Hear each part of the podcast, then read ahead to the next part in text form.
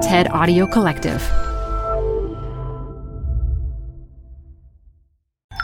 This TED Talk features radiation scientist David Brenner, recorded live at TED 2017. This show is brought to you by Schwab. With Schwab investing themes, it's easy to invest in ideas you believe in, like electric vehicles, renewable energy, water sustainability, and more. Choose from over 40 themes. Buy as is or customize the stocks in a theme to fit your goals. Learn more at schwab.com slash thematic investing.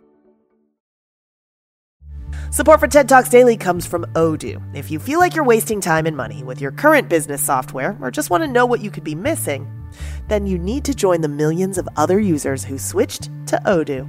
Odoo is the affordable all in one management software with a library of fully integrated business applications that help you get more done in less time for a fraction of the price. To learn more, visit odoo.com slash TED Talks. That's O-D-O-O dot com slash TED Talks. Odoo, modern management made simple.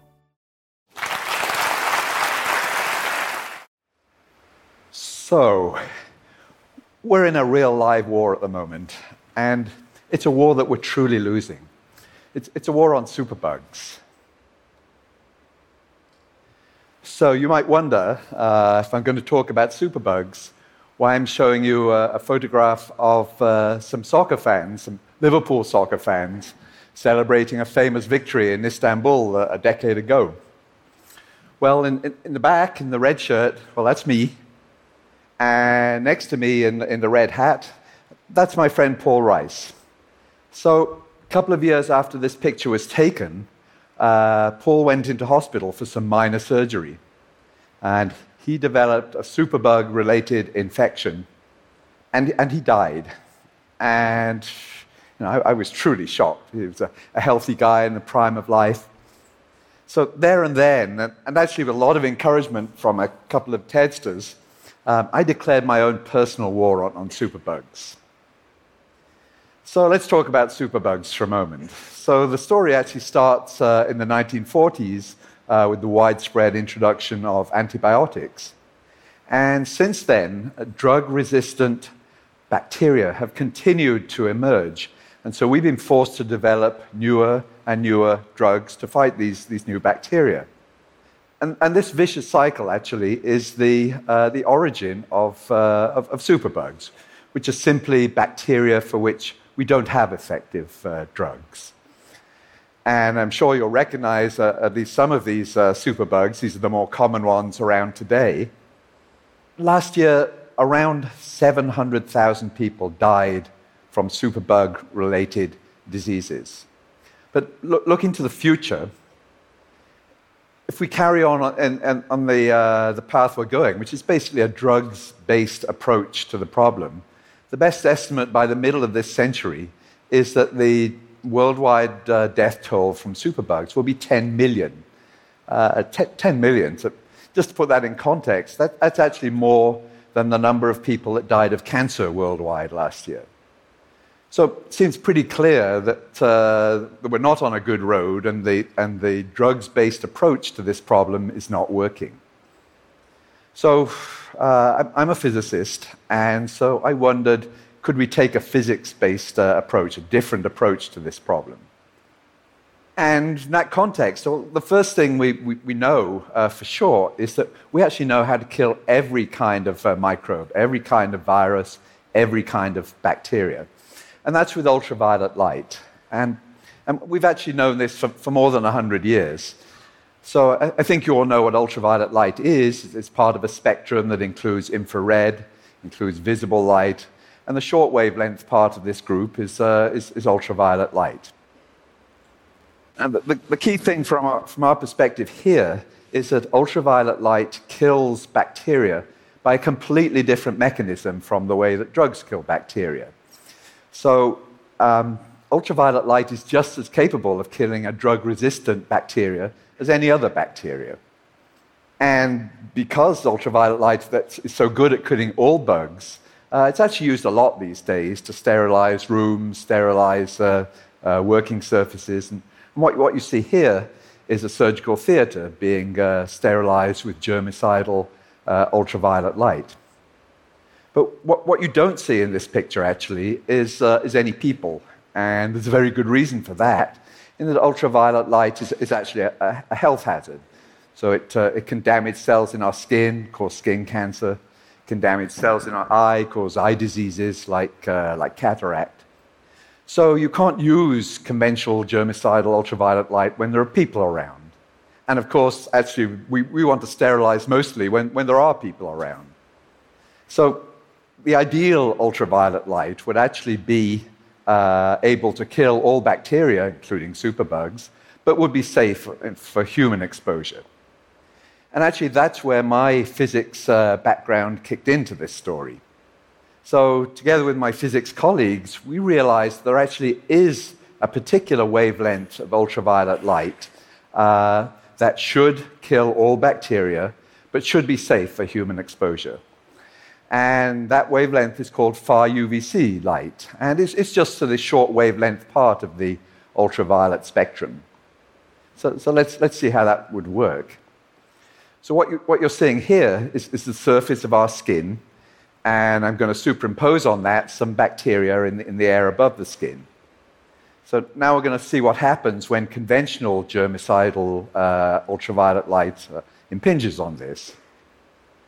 So what you see is, as, as we know, uh, germicidal light is, is really good at killing bacteria.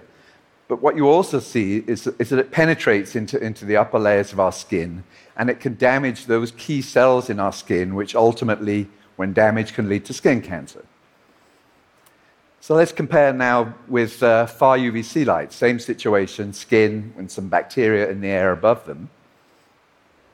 So what you're seeing now is that again, far UVC light's perfectly fine at killing bacteria, uh, but what far UVC light can't do is penetrate into our skin.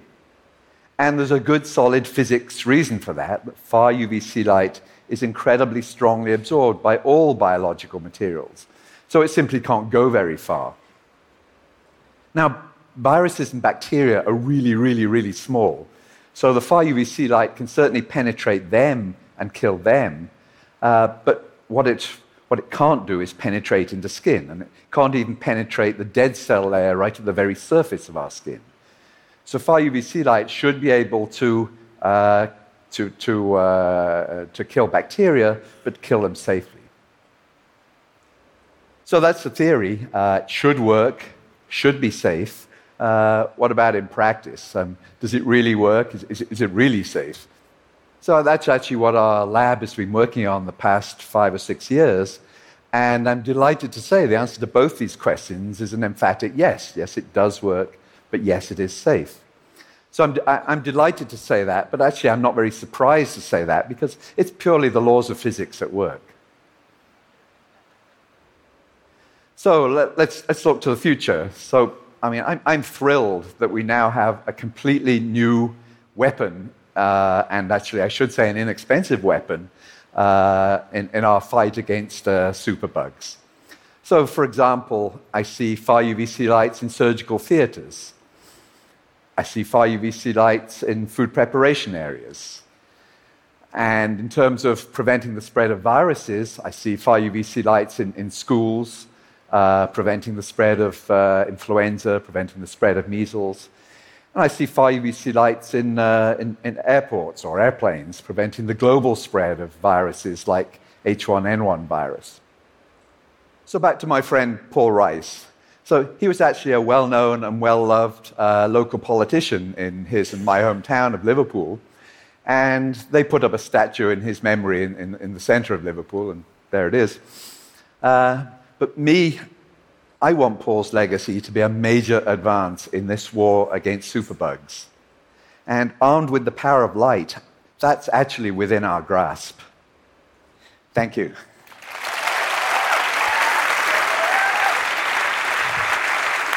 Stay, stay up here, David. I, have got a question for you. I've got a question for you. David, so tell us where, what, where are you're up to in developing this, and what, what are the remaining obstacles to trying to roll out and realize this dream? Well, I think we now know that it kills all bacteria, but we, we sort of knew that before we started, but we certainly uh, tested that. So we have to do lots and lots of tests about safety. So it's more about safety than it is about uh, efficacy. And we need to do short term tests, and we do need to do long term tests to make sure you can't develop melanoma many years on. So those, those studies are pretty well done at this point. Uh, the FDA, of course, is, is, uh, is uh, something we have to deal with, and rightly so, because we certainly can't use this in the real world without FDA approval. I mean, it, are you trying to launch this first in the US or, or somewhere else? Uh, actually, in, in, a couple of countries, in Japan uh, and in the US, uh, both. And have, have you been able to persuade um, biologists, you know, doctors, that this is a safe approach? Well, as, as, you can imagine, there is a certain skepticism because everybody knows that UV light is, is, uh, is not safe. So when somebody comes along and says, well, this particular UV light is safe, you, you, there, there is a barrier to be crossed. But uh, you know, the, the, data are there, and I think that's, uh, that's what we're going to be standing on.